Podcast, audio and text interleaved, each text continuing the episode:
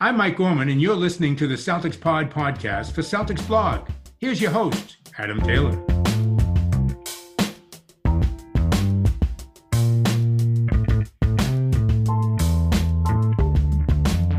Yo, what's poppin', everybody? Happy Monday. Welcome back to another episode of the Celtics Pod with me, your boy, Adam Taylor. As usual, every Sunday, I'm joined by my co host, my compadre, my partner in crime, Mr. Greg Manakis. We're recording before the Indiana Pacers game because I didn't feel like recording at nearly 1 a.m. in the morning, to be quite frank. Craig, man, what's going on, bro? How's things how's things going? Things are going good, man. Uh, this past week was my birthday. I turned 33 on Wednesday. Yeah, happy Yeah, birthday. man. Thank you, brother. Thank you. Uh, it was it was definitely you know kind of eye opening entering my Larry Bird year. Uh, I had like an anxiety attack on on a Tuesday night going into Wednesday, just thinking about like, oh my god, I'm turning 33. Like I can't. This is the last year in my early 30s. Next year I'm in my mid 30s. I don't say Um, that. so- I'm- I'm 34. I still class myself as early 30s. No, bro, you're mid 30s. You're mid. you're early, early mid 30s. yeah, I'm in my dude. late I'm in my late early 30s. But um, you know, once I got over that, uh, just talked with my girlfriend, played some Wordle, uh, just chilled out a little bit, and then uh, I actually had a show with my band Black Sheep Optimist on Friday, uh, little birthday show. A lot of people came out to that, went out afterwards. Uh, first time I really partied since New Year's, so that was that was a good time, man. I don't really remember too much of the end of the night, but I remember I was having a lot of fun. I bet you remember the next day though, huh?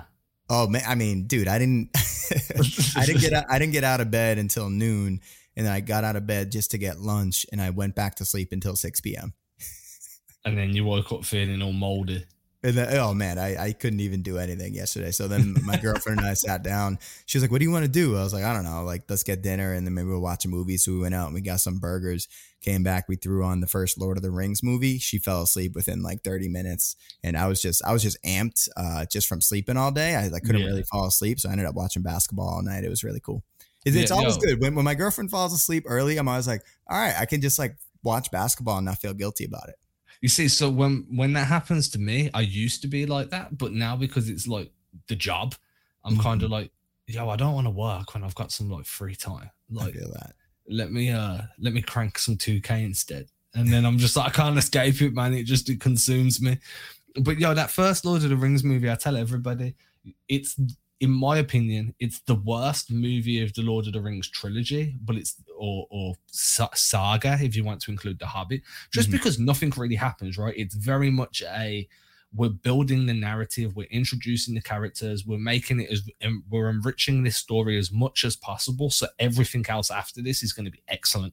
But this one, like yo, this is um this is like a labor of love type of deal. You're gonna have to sit through three hours of boredom to get to the good stuff later. And uh my daughter, I'm trying to talk her into watching Lord of the Rings at the moment, man, and trying to explain that you're gonna have to go through three hours of mind-numbing boredom before anything starts to happen. This is a hot take. Um having to sell that to her at 11 years old, she's like, nah, dude, can we just So- skip to the second movie? Here, here's my thing. Like, I saw the first Lord of the Rings movie, I think, when I was in seventh grade. My class at Boston Latin School, we went on a field trip to go watch it. And like, I don't know if it was because I was so excited to be out with like all these people I never hung out with before, and we went to see this movie. But I freaking love this movie, dude. Like, I don't find it boring whatsoever. I find all of it exhilarating. Um, I know there's not like you know, it's not Orlando Bloom going like turning his uh turning his shield into a skateboard and like hitting people with arrows, but I I find it really really interesting. Like the the introduction of Strider, a Isildur, when when they first get to was it like the Prancing Pony or whatever that inn is called, when Gandalf is supposed to be there and he's not there, and Strider's just chilling there in the corner. Um, and then they got the the the wraiths coming after them the whole time. I actually find it really exciting. So I'm gonna have to disagree wholeheartedly that that is the worst of the movies. I think The Hobbit is the worst of the movies. I don't want to sit through The Hobbit. It's Too- all right. Too many rolling shots of landscapes. So for me, like I went to watch the first movie at the cinema on a cut day. So like me and my boy, like um once a week, we used to just religiously cut school. Like Um, that. And we it was always we i don't know if they do them where you are but we had cinema cards do you guys get them like you pay a, a set fee per month you can see as many movies as you want to see for free I feel like that's become more common lately, but when I was a kid, I we we what we used to do honestly is we would go and we, we'd have my one friend, shout out Joe Higgins. He was not afraid to dig through the trash, so he would go into the trash and he'd get stick it, uh, ticket stubs from Yeah. people that have left, and he we would just use those and show them to the ushers. yeah that's fair. Well we had these cards man and like you know i've had them pretty much most of my adult life you know. You just walk in show your card they give you a ticket. You can watch as many films as you want in a day in a week in a month and it's like less than $20 when i when i convert the money. So me and my boy both had these cards and because we're not really like our parents were paying you know we're like 15 16 we didn't really have money like that. But because we're not paying to get in like midway through the movie, we just looked at each other like, yo, this is less less bounce. And it wasn't until like three and a half years later that I actually ended up going back and watching that first movie. Mm. And I was like, okay, it's not that bad. But my my first memory of watching it is halfway through. I'm like, nah, I'm done, dude. I walked out midway through. Didn't even know what was going on. Yeah. That's interesting. I wonder at what point of the movie you walked out because like to me, especially when like when Frodo when he first gets stabbed, right? He first gets stabbed by by one of the wraiths, and then Isildur comes through and fights them all off with like the flaming sword. And then the next, I don't know, maybe like ten minutes is they're trying to get uh, they're trying to get Frodo to Rivendell so that the elves can can heal him. And um, what's her name? Uh, Liv Liv Tyler comes into the picture, right? And she takes Frodo, and she has to get him. You know, she's she's she's on her white horse and she's running away from all the black horses. And then she calls the water. Bro that to me that was the moment where i was like oh man like this is my this is my i wish i could swear right now you know? And like the, when the the water comes at them and it's these horses like these like a wave of horses coming at the the black horses man to me that image is like burned in my memory as like a 12 year old kid watching the movie and then from there on you know gandalf when the fellowship gets together and they go um they they're trying to they're trying to climb the mountain because the other the other wizard is trying to bring down the mountain and they're trying to like mess with him um and then they go into um they go into the mines and they get caught in the mines because of um because of the octopus that comes out. Man like that, that stuff's crazy dude. I can't believe you don't think this is exciting stuff. I love this man, I'm like, yo, I- like we spent far too long talking about yeah, this. we're seven minutes in talking about Lord of the Rings. That's why you. so- that's why you show up to an Adam and Greg pod, though. yeah we go we go deep on content that isn't what we're meant to be going deep on i mean for me like i'll just say this like I, I love all of the fantasy genre like i'm a big world of warcraft guy like i wouldn't Okay. say big like i'm not putting in hundreds of hours a week but like uh one of my main ways to chill out is to just jam on warcraft so like that fact that whole fantasy genre is like um i'm huge into that type of idea and that like um ideology of like Mm. magical beings and so from that aspect this was amazing. It was an amazing movie. But from like the the dramatic action aspect it was amazing. There was always rising and cascading dramatic action but from an actual action standpoint something that like really grips you. Like i went into this expecting it to be adult harry potter is what i went into it being Okay. episode two and three like sorry episode second and third movie it's exactly what it was first movie it was kind of just like man i'm 14 15 last week i cut class and we was watching some like gone in 60 seconds or something this week i've cut class and i'm watching like it's not good well, here's, and i'm here's not the thing, man. We, we'll put out a poll to all, all of our followers and see which movie they would rank as the best. And I'm hoping that people side with me because I actually rank the first movie as the best movie. I, I rank uh, Return of the King as the second best movie, and then whatever the middle one is, I rank that last. the two towers isn't it Yeah, Two Towers. Yeah, I rank Two Towers last. so while we're doing a ranking, I think this is a really good opportunity for us here. While we're doing a ranking, the Celtics have four games coming up, three after this episode. After, by the time people are listening, there's three games. So Mhm. we'll exclude the Pacers game. There's three games coming up, all at home. The Atlanta Hawks, Memphis Grizzlies, Brooklyn Nets. Why don't we start by ranking them in difficulty order? Which ones we think are going to be the most difficult down to the easiest? So again, it's the Hawks, the Grizzlies, and the Nets. So I'll let you kick things off. Which, uh, w- w- however you want to label them, one, two, three, A, B, C, whatever Okay. you want to do there. Yeah, I um the most difficult. Okay, I'm gonna start there because I think if it was most interesting, I would say something different. But most difficult and the biggest test that I see for this team is definitely the Memphis Grizzlies. So I just watched them the other night. Um, I I watched so many games, man. I forget who they played, but they literally I was just watching it last night. It'll come to me as I'm speaking. But they have a double big lineup. You know, so our double big lineup has been a huge part of our success, especially on the defensive end, because Horford is able to guard the other team's big. And then whoever the worst shooter is, right, they put Robert Williams in that rover position that's been getting a lot of coverage lately in the media. But against the Grizzlies, I don't know that this strategy is necessarily going to work because they got Jaren Jackson Jr. at the four, and they th- they have him in a lot of actions um, where he's he's a four, but he doesn't necessarily play like a four, and he can hit that corner three. So if, if Robert Williams is covering Jaren Jackson Jr., which I'm expecting he will be, I don't know that the strategy that's been part of the Celtics' rise on the defensive end is going to work. So I'm really interested to see against teams like this because we will run into other teams like this what are the Celtics going to do? What's Ime's adjustment going to be? Because we found this formula that works for us, but we haven't really found anybody that's really been able to exploit it. And the Grizzlies are a team that I think have all the pieces to do that. Um, so I'm gonna I'm gonna rank the Grizzlies as number one on that. So I'm a big fan of the Grizzlies, big fan of their roster construction, big fan of their um just literally one through 10. I think that top 10 guys on the Grizzlies can all go and get buckets. They can all give you the business. Um, the one thing I would say is I don't expect Rob to be the guy to guard Jaren. I think that part of the reason, as you said, Rob's being so successful is because you're putting him on the worst shooter on the floor. Now, if Dillon Brooks was playing, I'd very much expect Rob to be over on Dillon Brooks, but he's been injured for a while maybe. I mean, this is the so the thing with the Grizzlies is they run that two big lineup, but they're far um far more mobile because obviously Steven Adams is a bit younger than what um Al Horford is. Is a bit more of a rim runner than what Horford is, so he gets up and down the floor in straight lines. Um, Triple J is young, mobile, very shifty. Maybe they put Rob on Ziaire. I mean, the one thing that I noticed and it kind of annoyed me a little bit against Detroit was one of the ways they got around Detroit having like multiple big guys on the floor at all times because Detroit is so long and athletic is by putting Al in more of a drop defense. They weren't asking mm-hmm. Al to switch on the perimeter. They were like, yo, we need you to drop back, play a bit more of a drop system. And that worked well at limiting like Isaiah Stewart. It worked well at limiting people crashing the boards to, to a degree. But what it did was opened up that mid range, and Cade Cunningham absolutely cooked. He was you. amazing. Yeah. If you want to do that against the Grizzlies, they're going to cook you, and they've got more than one guy that can. I don't do think. so. I don't think we can do it. Yeah, I agree. Yeah.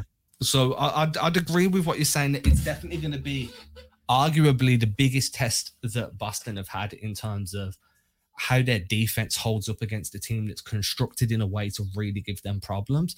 But for me, the bigger question is, does Udoka adjust before the game or does he adjust yeah. in game? And the most notable question there is how, if he does it in game, how quickly does he make those adjustments? Because mm-hmm. there's a mm-hmm. point where there's a fine line, right?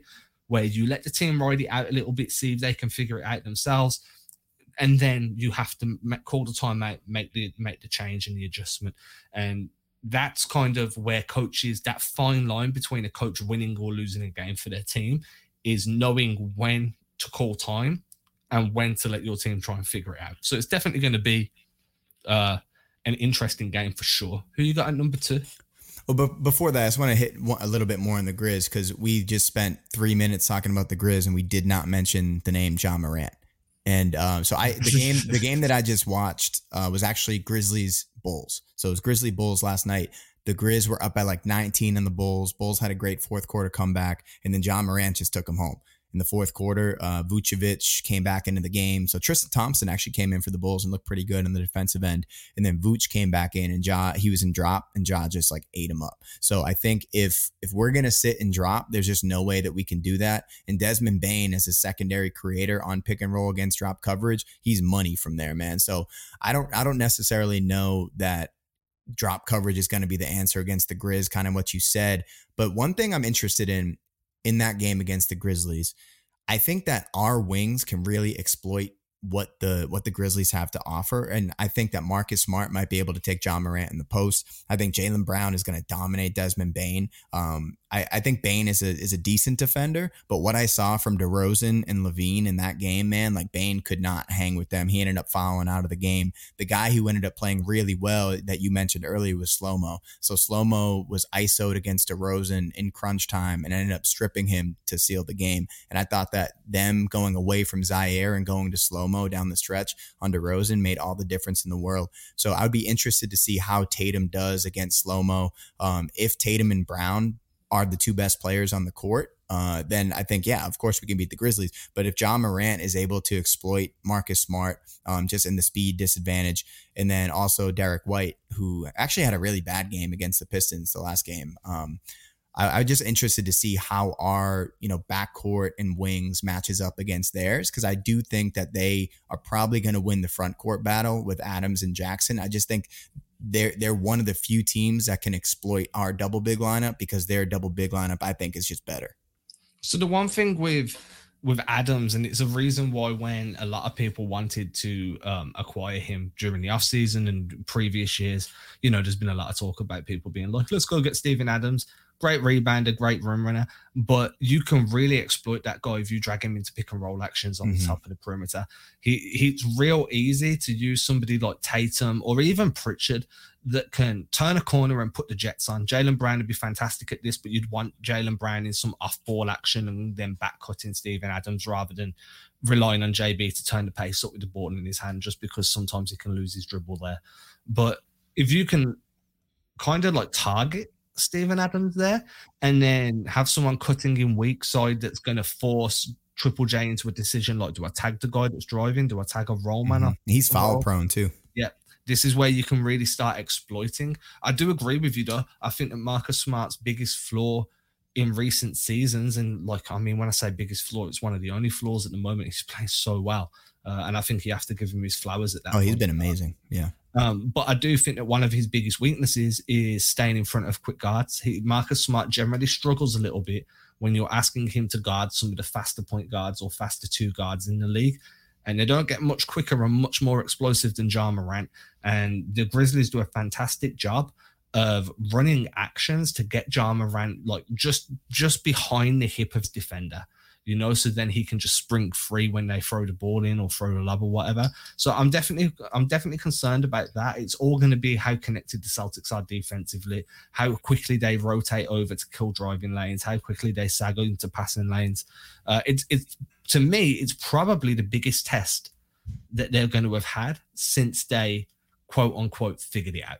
Yeah. And I think, you know, just as we're talking this through, it's going to be interesting to see whose style ends up winning out, which team is going to have to make the adjustment first. Because I think you're right. If we can get Steven Adams in pick and roll and exploit him, then that double big lineup that they run, they're going to have to go away from it. Just like if their double bigs are just a little bit too difficult for us to handle. Like we might have to go to Grant at the eight minute mark instead of at the five minute mark, you know, and our closing five might not be Derrick White down the stretch. It might be Grant Williams down the stretch, or maybe we'll go back to the starting lineup. I don't really know what what's going to happen there, but I think that's why this matchup so interesting to me is because we haven't really seen a team like the Grizzlies. There aren't many teams like the Grizzlies. There aren't many players like Ja Morant. So this is this is just something I'm really excited to watch, and it's a nationally televised game. They just moved that to TNT on Thursday, so we got three nationally televised games this week. Man, it's crazy. So who have you got at number two? Um, I would go probably with the Nets because I think at that point it's a game in Boston, so Kyrie will be playing. Kevin Durant is seemingly on track to play in that game, and it seems like they want to get whenever Durant comes back, they also want to have that coincide with Simmons coming back, so they can just really hit the ground running. So I think if if that's the case and it's a fully stocked Nets team, this is gonna be this is gonna be a fun fun game, man. Because the last two games against the Nets, we smoked them, but they didn't have any of their guys, right? And if say for whatever reason we lose the first two games you know, and the Nets are two and a half back of us or two games back of us going into that last one, and they look like they're really starting to figure it out. It's going to be a really important game in terms of the standings. So even if we, for example, we were to go one and two, but that one win was against the Nets, I feel like I might even call that this week a win because the, these teams are good, man. These teams are all good. They all pose different problems. We haven't talked about the Hawks yet, but they're you know they're an interesting uh, matchup for us as well. Um, but you know when when I think of what I saw out of the Nets last night, I was able to catch the game where they beat the Bucks in uh, were they in Milwaukee? I think they were in Milwaukee. Um, but man, Kyrie looked great. He looked really really good. And Seth Curry seemingly has supplanted Patty Mills. He's kind of like Patty Mills on steroids. So it seems like that's going to be a nice little, um, you know, get for them. And then Andre Drummond, man, I thought he looked good in the last game against the Celtics. He's huge. He's averaging 11 and 11 for the Nets since they acquired him in five games. So um, he was they, against Milwaukee last night. He was, man. He blocked Giannis at the rim, and he was just he was just strong. He's a big dude. Do, do, you know who else? Like you said, Kyrie looked great. I think Kyrie was at like what 33, 35 points against Milwaukee. Mm-hmm. And obviously, that's a testament to being able to miss 50% of the games. You're going to be fresh. Yeah. And if you're Kyrie Irving and you're fresh, then you're going to be absolutely f- horrendous in trying to guard just because you're so twitchy, so fresh. There's no muscle like. Now, the only the only pushback I've got there is everything that could go wrong with Brooklyn season this year has gone wrong.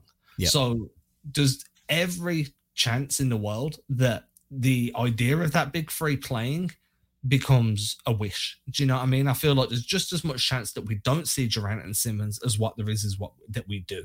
And even if we do, we're not going to see neither Durant nor Simmons towards their best. Both of them are going to be coming off long layoffs. I mean, Simmons, like he hasn't played all season. We haven't seen Simmons play since the playoffs. So he, he's not going to be in 100% NBA game shape. He's going to be a bit slow to react. Maybe he'll be on a minutes restriction just while he gets his wind under, like his wind. Uh, Durant's going to be similar. They're going to bring him along slowly. I cannot really truly understand why you would throw Durant back into a 30 minute a night kind of rotation when he's been out for so long, you're going to want to bring these guys along slowly. So I do think that if it is a full strength team, it's going to become a lot more difficult for the Celtics. But I also think it'll be full strength on paper, but it won't be full strength in practice. There's going to be large stretches of time where they're relying on one of these guys to do a lot uh, while the other two sit because none of them are at 100% right now. And none of them are going to be at 100% by the time this game rolls around, just because of the short timeline between when they get signed off to play again and when the game against Boston comes up. And I think that while it'll be nice if Boston does win that game and you can be like, hey, everybody's been saying we're only beating teams that are injured or teams that are like we're meant to be beating, you'll be able to say we built a, beat a full strength next team. But in reality, there's so much in just terms of conditioning that's going to be lacking for Brooklyn that I'm not actually too worried about that game. I still think it's going to be far tougher than what we've seen recently, mm. but I just think there's going to be areas that you can exploit, and I definitely want them to push the pace from literally the word go to the word stop. Just run, run those yeah. guys into the ground. Yeah, I, I agree with that. I think my my concern against the three teams this week is when you look at who we've played over the past, you know, 20 games or whatever, we haven't really played too many teams that just have that go-to superstar in, in a lead ball handling role, you know, in, in our defense, because it's been so switch heavy, we've been reliant on the switches because we're like, all right, you don't have that dude that can exploit Robert Williams if we if we go and he switches or exploit Al Horford if Al switches onto a guard. Right. So like Durant is such a mismatch, obviously. Like he's probably the best player in the league. Ja, um, did I say Durant or, or Morant? I forget who I said, but Ja Morant is going yeah, Ja Morant is going to be a huge issue. Like we can't switch anybody on. We can't switch Robert Williams on a Ja. We can't switch Al Horford on a Ja. He's going to blow right by them. And then Trae Young. You know, we haven't talked about Trae yet. Um, historically, Marcus does a really good job against him. I think Trae's average against Marcus is like 19 points per game, um, which is far lower than his than his actual career averages. So, like th- these three games this week, I just think pose such interesting um, problems for the Celtics defense because I mean, you saw what Detroit was able to do. You know, Detroit just by having Cade Cunningham, who's a rookie, they were able to get into the teeth of the defense and just exploit us from the mid range. If Cade can do that, then you know Ja Morant's going to be able to do that. You know Kevin Durant's going to be able to do that. And we're we're just man saying Morant and Durant like back it's to tough, back man. is really it's, yeah, it's really tripping me out. Tongue twister, dude. Just get into it, and I think that you are right. You know, having these multiple guys that are go to options, one A options that are genuine all stars, genuine like top five, top 10 guys in their position. We haven't seen much of them recently. We saw a few of them to start the season, but judging the team on how they dealt with them at the beginning of the year is not indicative to what we're seeing from them right now. Yeah. So I do think that this this week, as you say, is going to be a very good test of where this team's truly at. how how elite this defense legitimately is. I think that's a, a big question that needs answering. But also, I, am not just worried about how we contain these guys. I'm worried about whether or not Jaylen and Jayson rise to the occasion against these teams. Yeah. It's all well and good going for 30 against the Detroit Pistons or a depleted Nets or a struggling Knicks team, but can you go for 30 against Kevin Durant, Ben Simmons, and Kyrie Irving? Can you go for 25 and 10 against the Memphis Grizzlies that are like virtually dominating everybody they play? Can you go for if Jaylen Brown, 18 points, seven rebounds, four assists against the Atlanta Hawks when you're trying to deal with um, overcoming the physicality of Clint Capela, overcoming the three point shooting of Trae Young, like, can you be these guys when you're playing teams that are going to keep fighting back? When you punch them in the mouth, they're going to counter punch, and that's going to that's just as big a question for me as what it is. Can you lock these guys up? Can you still be this defensive intent, like this defensively intense team? So it's a it's a two pronged sword. It's definitely like a seesaw. Like I'm I'm kind of like one minute I'm like, whoa, the defense matters more. Next minute I'm like the offense, and just trying to find that balance of being able to lock guys up for a certain extent and being able to produce offensively. And I think that, you know, I'm big at the moment. One of the things I'm looking at when I'm looking around the league is what teams are constructed evenly. What teams mm. are genuine in the way they're constructed? You know, if you look at a team that's fifth in offensive rating, but 27th in defensive rating, well, there's a, there's a clear way to exploit you. And I feel like the Hawks fall into that category. You can yeah. clearly exploit the Hawks defensively. But when you look at the Nets when healthy, when you look at the, the Grizzlies when healthy, it's really hard to find how you can exploit them. You can't, if you lock them up, they're still going to be able to get shots off. They've got big time shot makers. And if you're not playing well offensively, they're going to have a field day with you getting out in transition, especially like, you know, Ben Simmons, whether or not he's 100% or not. If he gets the, the steal and you're not getting back in time, he's going to run that floor and jam that down your throat. Yeah. So there's a lot to, there's a lot of questions, man. And I'm really curious, like, just how motivated this team can be coming into this week. Yeah, and they they better be, man. And we haven't talked about the Hawks yet. Who who are the guys on the Hawks that you feel like pose real matchup issues for the Celtics?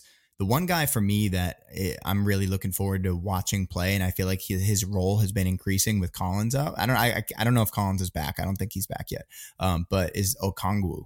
Okongwu, every time I've seen him play, I'm like, ooh, this dude's really interesting. Like the few times that he switched on to Tatum, uh, that that one game, I think it was the game where they beat they beat the Celtics. He blocked Tatum at the rim like three times in the first half or something like that. And then I've just been impressed anytime I've seen him switch onto a guard.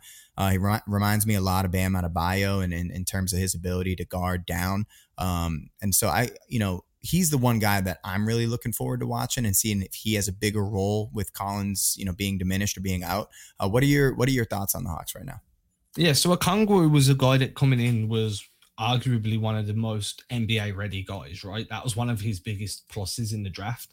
Incredibly strong, incredibly um incredibly versatile. What I do think as well is obviously Trae Young's going to be an issue. I also think that when you're looking at, if, if I'm correct, John Collins is out. Yeah, he's still up. I just looked yeah. it up. Yeah. So you up. know, John Collins is going to be a huge miss for them. Capela's been giving Rob Williams fits for seasons. I, I don't see that changing anytime soon. But then you look at like who else do they have? That it's the depth, right? Like Bogdanovich gets hot against the Celtics consistently. Mm-hmm. Um, Trae Young might, if you if you're taking away Trae, then you'll give it you're opening up room for Huerter. I mm-hmm. think there's issues there that he gets hot. Like the thing with the Hawks is, and I've said this many a time,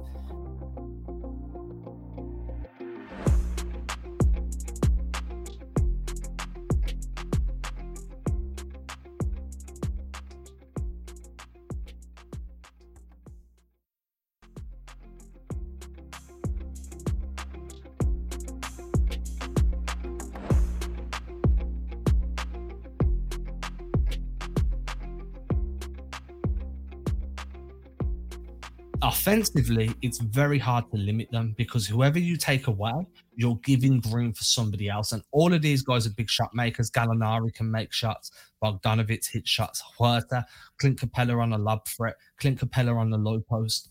Um, then you go to I don't know whoever you want to go from, like one through eight, one through nine. All of those guys are big. Hunter, yeah, Hunters. Hunter.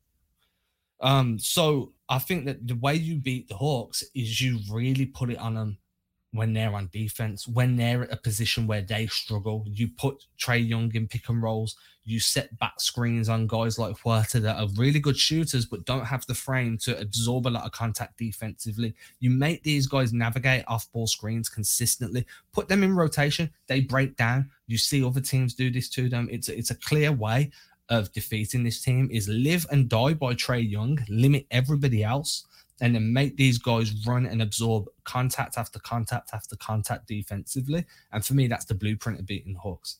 Yeah, I agree. And if you look at what happened, I didn't watch the game, um, but uh, I, I watched some of the highlights from the Raptors Hawks game. Like man, the, the Hawks offense is so good and Trae Young is just so good that even against a team like the Raptors that is built seemingly in a lab to stop Trae Young with length all around, um, you know, they Trae dropped 41 on them the other night and their offense is definitely pretty much unstoppable. Like they they've got so many guys that, as you said, that can just put the ball in the basket. And so I'm, I'm looking forward to seeing how Jaylen does in that game as well, because I think JB is one of the more important guys this week, especially in the first two games, because I think he has the clearest advantage against the other team's two guard, right? Going up against the Hawks, he should absolutely be the better player between him and Bogdanovich or him and Hurt or whoever it is. JB's got to win that matchup. And then you go against the against the Grizzlies where they have Desmond Bane. Desmond Bane, although he's had a really good season and he's he's far exceeded his expectations. JB has to win that matchup like handedly without, especially without Dillon Brooks. I, I think Dillon Brooks is still out for like another week or two. Um, so I, I think JB is going to be the most important guy in those first two games. And then against the Nets, you know, I'm, I'm still looking forward to see what they look like with, with their fully stacked roster. I know you, you said that you have, you, you don't expect them to be at full strength. And I agree with that, but I just think with the Nets, you know, after seeing them completely diminished now at least having the pieces there, it's going to put a it's going to put the Celtics defense through a real test, and I'm looking forward to watching that. Yeah, it's gravity all the way, right? Like Durant's mm-hmm. gravity is going to open up things. Uh, ben Simmons as a role man, which I'm assuming they're going to utilize a lot because a Ben Simmons and Kevin Durant pick and roll is going to be absolutely ferocious. I don't, I know everybody's got their reservations about Ben Simmons, but if he's the role man and Durant's the guy who's the ball handler, or Kyrie Irving's ball handler, like that's a really versatile offense. Whether or not it's for 15 minutes, for 25 minutes, no matter how long, it's going to be hard to contain. So I completely agree there. Um, for me, I think that Jaylen Brown played poorly for most of that Pistons game. Uh, the first half, especially, struggled. It felt like he was snatching a little bit. Um, he was kind of out of position for a few defensive possessions. Um, when I, he, I think he sat a little bit longer than usual coming out of the first into the second, but maybe that was just because of all the reviews. It felt longer than what it really was. Hmm. Uh, but I'm definitely looking at him to be a tone setter in these first two games. I think, as you said, he's got the physical tools necessary. If you're going to have someone like Jar, Ja Morant, who's an athletic beast, against you, then you need to utilize the athleticism on your roster too. And when you're talking about which team has the most athleticism, uh, I'd say Jaylen plus Rob Williams is more athleticism in your unit than Ja Morant on his own, right? I mean, I mean it's close, but I think that if you can play that high flying run and gun game, I mean, I know JB's not really a dunker much anymore, and I've said this before. I feel like ever since he slipped off the rim a few seasons back, is very judicial about when he dunks versus when he lays up. But when he's playing his way and he's using his burst and his change of pace, he gets to the ring with ease. And he kind of glides there a little bit, very, very uh, old school kind of finger roll s type of movements. Mm-hmm. So I'd like to see them lean on JB, but I think that another guy that's going to be big for them is going to be Rob. Rob's going to be absolutely in, integral, especially against the the Hawks, because so much gets made up of this Rob Clint Capela kind of comparison where I feel like Rob's evolved to the point where a Clint Capela comparison as a ceiling is no longer fair because Rob's passing is just evolving. He had some great passes against the Pistons, some great passes against the Nets, um, real bullets as well, like touch passes, bullet mm-hmm. passes. He looked great, but by utilizing Rob on the perimeter more as a passer and a facilitator, you're pulling Capela out of the paint. You're making Capela play around the nail. You're opening up that um like the the low help line for guys to cut in across the from the corners, cut in from the wings. And I think that by leaning on Rob as a secondary playmaker more from the perimeter, you can nullify a lot of the rim protection that Clint Capela usually offers. So I think Rob's going to be one of the most valuable players in that game. I'd also say against the uh, against the Grizzlies, you could lean on that. You lean into your big men post facility post facilitation, running more elbow sets for for Horford and for Rob, and then opening, pulling Steven Adams, pulling Triple J away from the paint, and then utilizing the space behind them that you create. So I do think the big men are going to play a huge part in how the Celtics kind of navigate through these next three games, and whether or not their playmaking opens up opportunities for off-ball cutters and uh, secondary drives and stuff. What do you think about um, Peyton Pritchard's performance against the Pistons? You know, Ime played him, I think, close to 30 minutes. Obviously, he was huge down the stretch. Do you think he's gonna have a bigger role in the upcoming games, or do you think it was kind of just a you know one off in that game against the Pistons? Yeah, I mean, for me, I don't know if you agree with this. Like, the, the, when you're towards the end of a rotation or just outside of the rotation, the only thing you can do is keep yourself in a coach's mind make sure that every time you step on the floor, you play to a point where they're like, last time I put Peyton in, he turned the game for us. Last time I put Peyton in, he he ended up being one of our best playmakers or he was one of our best options at stretching the floor. And the more you do that and you chip away so you you're building this body of work they have to trust you more that your role has to increase because you're proving that you can provide value. Peyton struggled for a few games leading into this this game against the Pistons. So while it's great and the NBA is very much a what have you done for me lately type of league. And lately, Pritchard just basically turned the game against Detroit. I don't think it's going to change much in terms of how much we see him over the next few games. I think we're going to see him at each game. I, I definitely feel like there's a role for him at like eight to 12 minutes a night. But mm-hmm. if he keep producing, keep playing that type of defense, that in your face, getting under your skin defense, um, as, you know, four or five assists a night, maybe hit 37, 38% of his frees. Eventually, down the line, Udoka's going to have to loosen the, the reins a little bit and give him a bit more time in the rotation. But that one game, I don't think that changes much. It didn't change much when he went off against Portland, and I don't mm-hmm. think it's going to change much going off against Detroit. I don't know yeah, if you feel different. Yeah, I, I think I would feel a little differently just because the Portland game, you know, we were up big against them and it, it was just like garbage time minutes. And this was like, oh, you're playing over Derrick White in crunch time. Like that was really that that, was eye opening to me. Is that Ime said, you know, we don't have enough shooting on the floor. Peyton's playing well. I'm just gonna leave him on there and let him do his thing. And with Pritchard, and Ime maybe hasn't seen this as much as Brad saw last year, but when you put him in the game, he tends to make plays and he's such a smart basketball player. You know, he's undersized and he has his physical limitations, but his IQ is pretty high and he just moves well. He's always, as you said, he's really gritty as a defender. Uh, he crashes the boards. And I just loved what I saw out of him, man. And I actually, I actually think that there is a role for him this week, um, especially in the first two games. So I'd be interested to see how much he plays against the Hawks and then especially against uh, the Grizzlies because the Grizzlies they they have a small backcourt without Dillon Brooks. A lot of their guards are a little bit undersized. Even Ja's like not too big. I don't I don't expect Peyton to cover Ja, but you know against Tyus Jones, I would expect Peyton Pritchard to be able to hang in that matchup against Melton. I think he can hang in that matchup against Melton as well. So um, I I think Pritchard might actually have a big role to play in that Grizzlies game. And just in general, I want to see if this leads into anything else because I was actually surprised that Pritchard got the nod over Nesmith against the against the Pistons because the Pistons are so big. I thought that because of that size, Ime would be a little bit scared to play Pritchard just in case he got you know into the wrong matchup and he would prefer Nesmith's you know physical size over over um, over Pritchard and he didn't. He went to Pritchard and Pritchard held his own.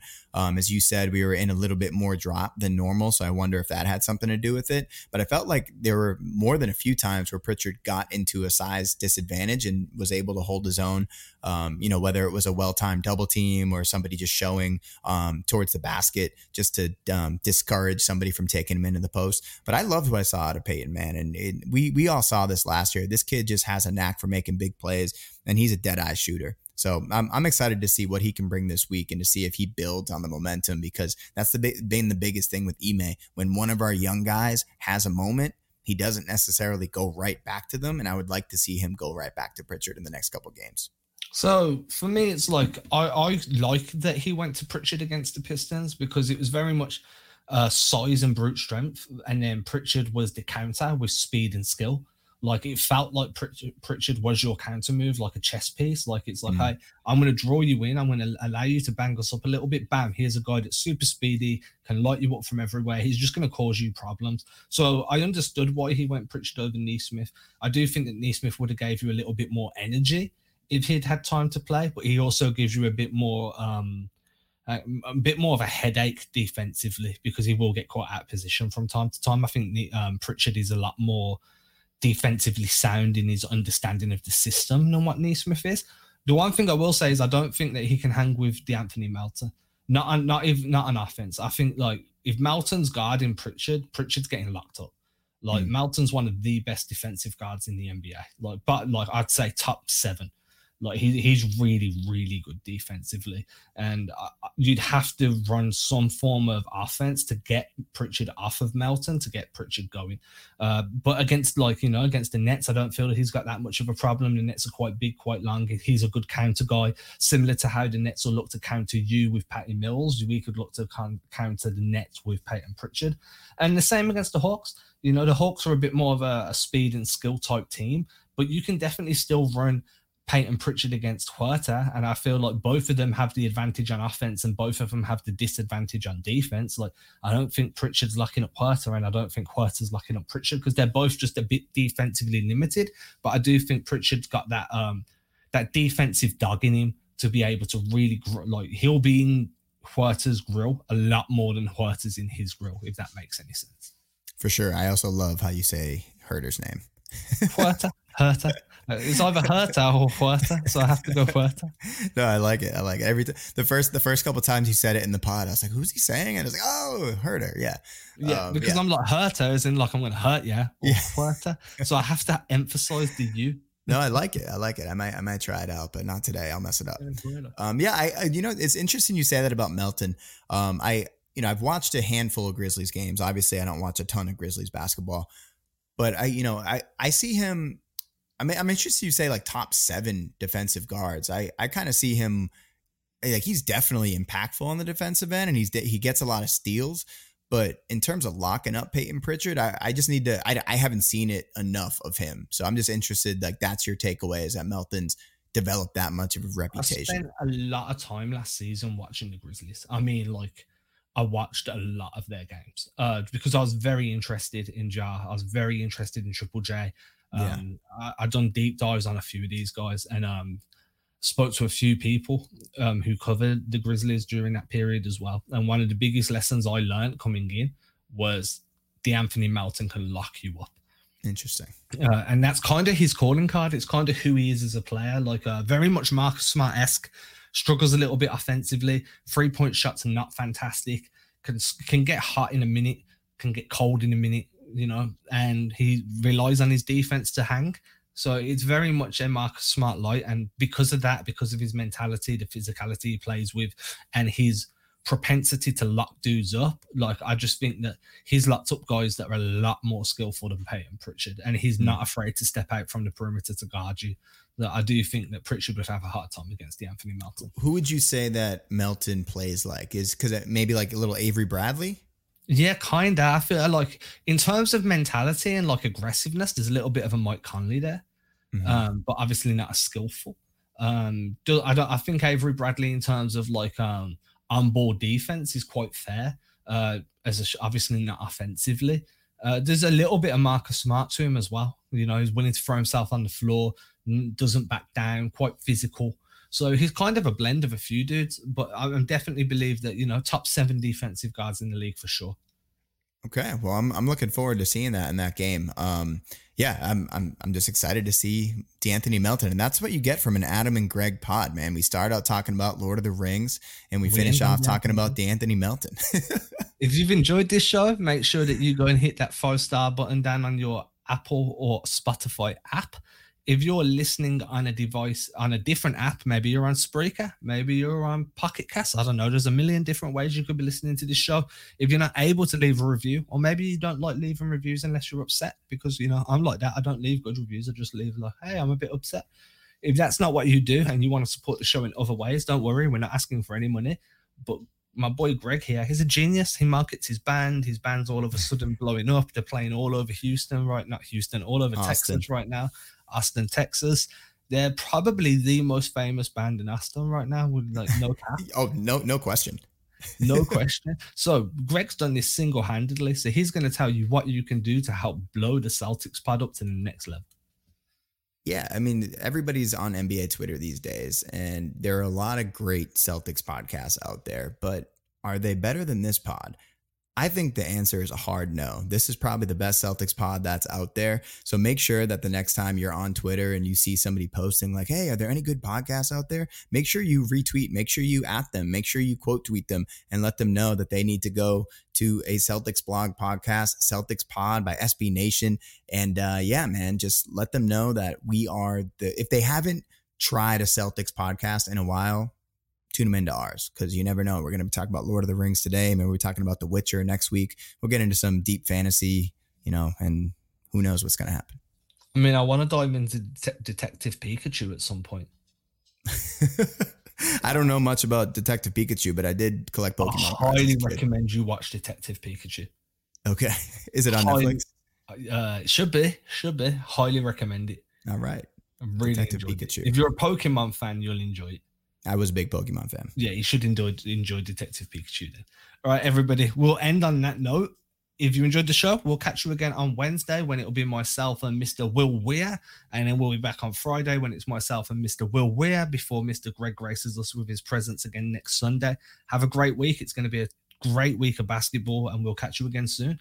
Also, Greg was being very, very, very modest because he also hosts a great podcast.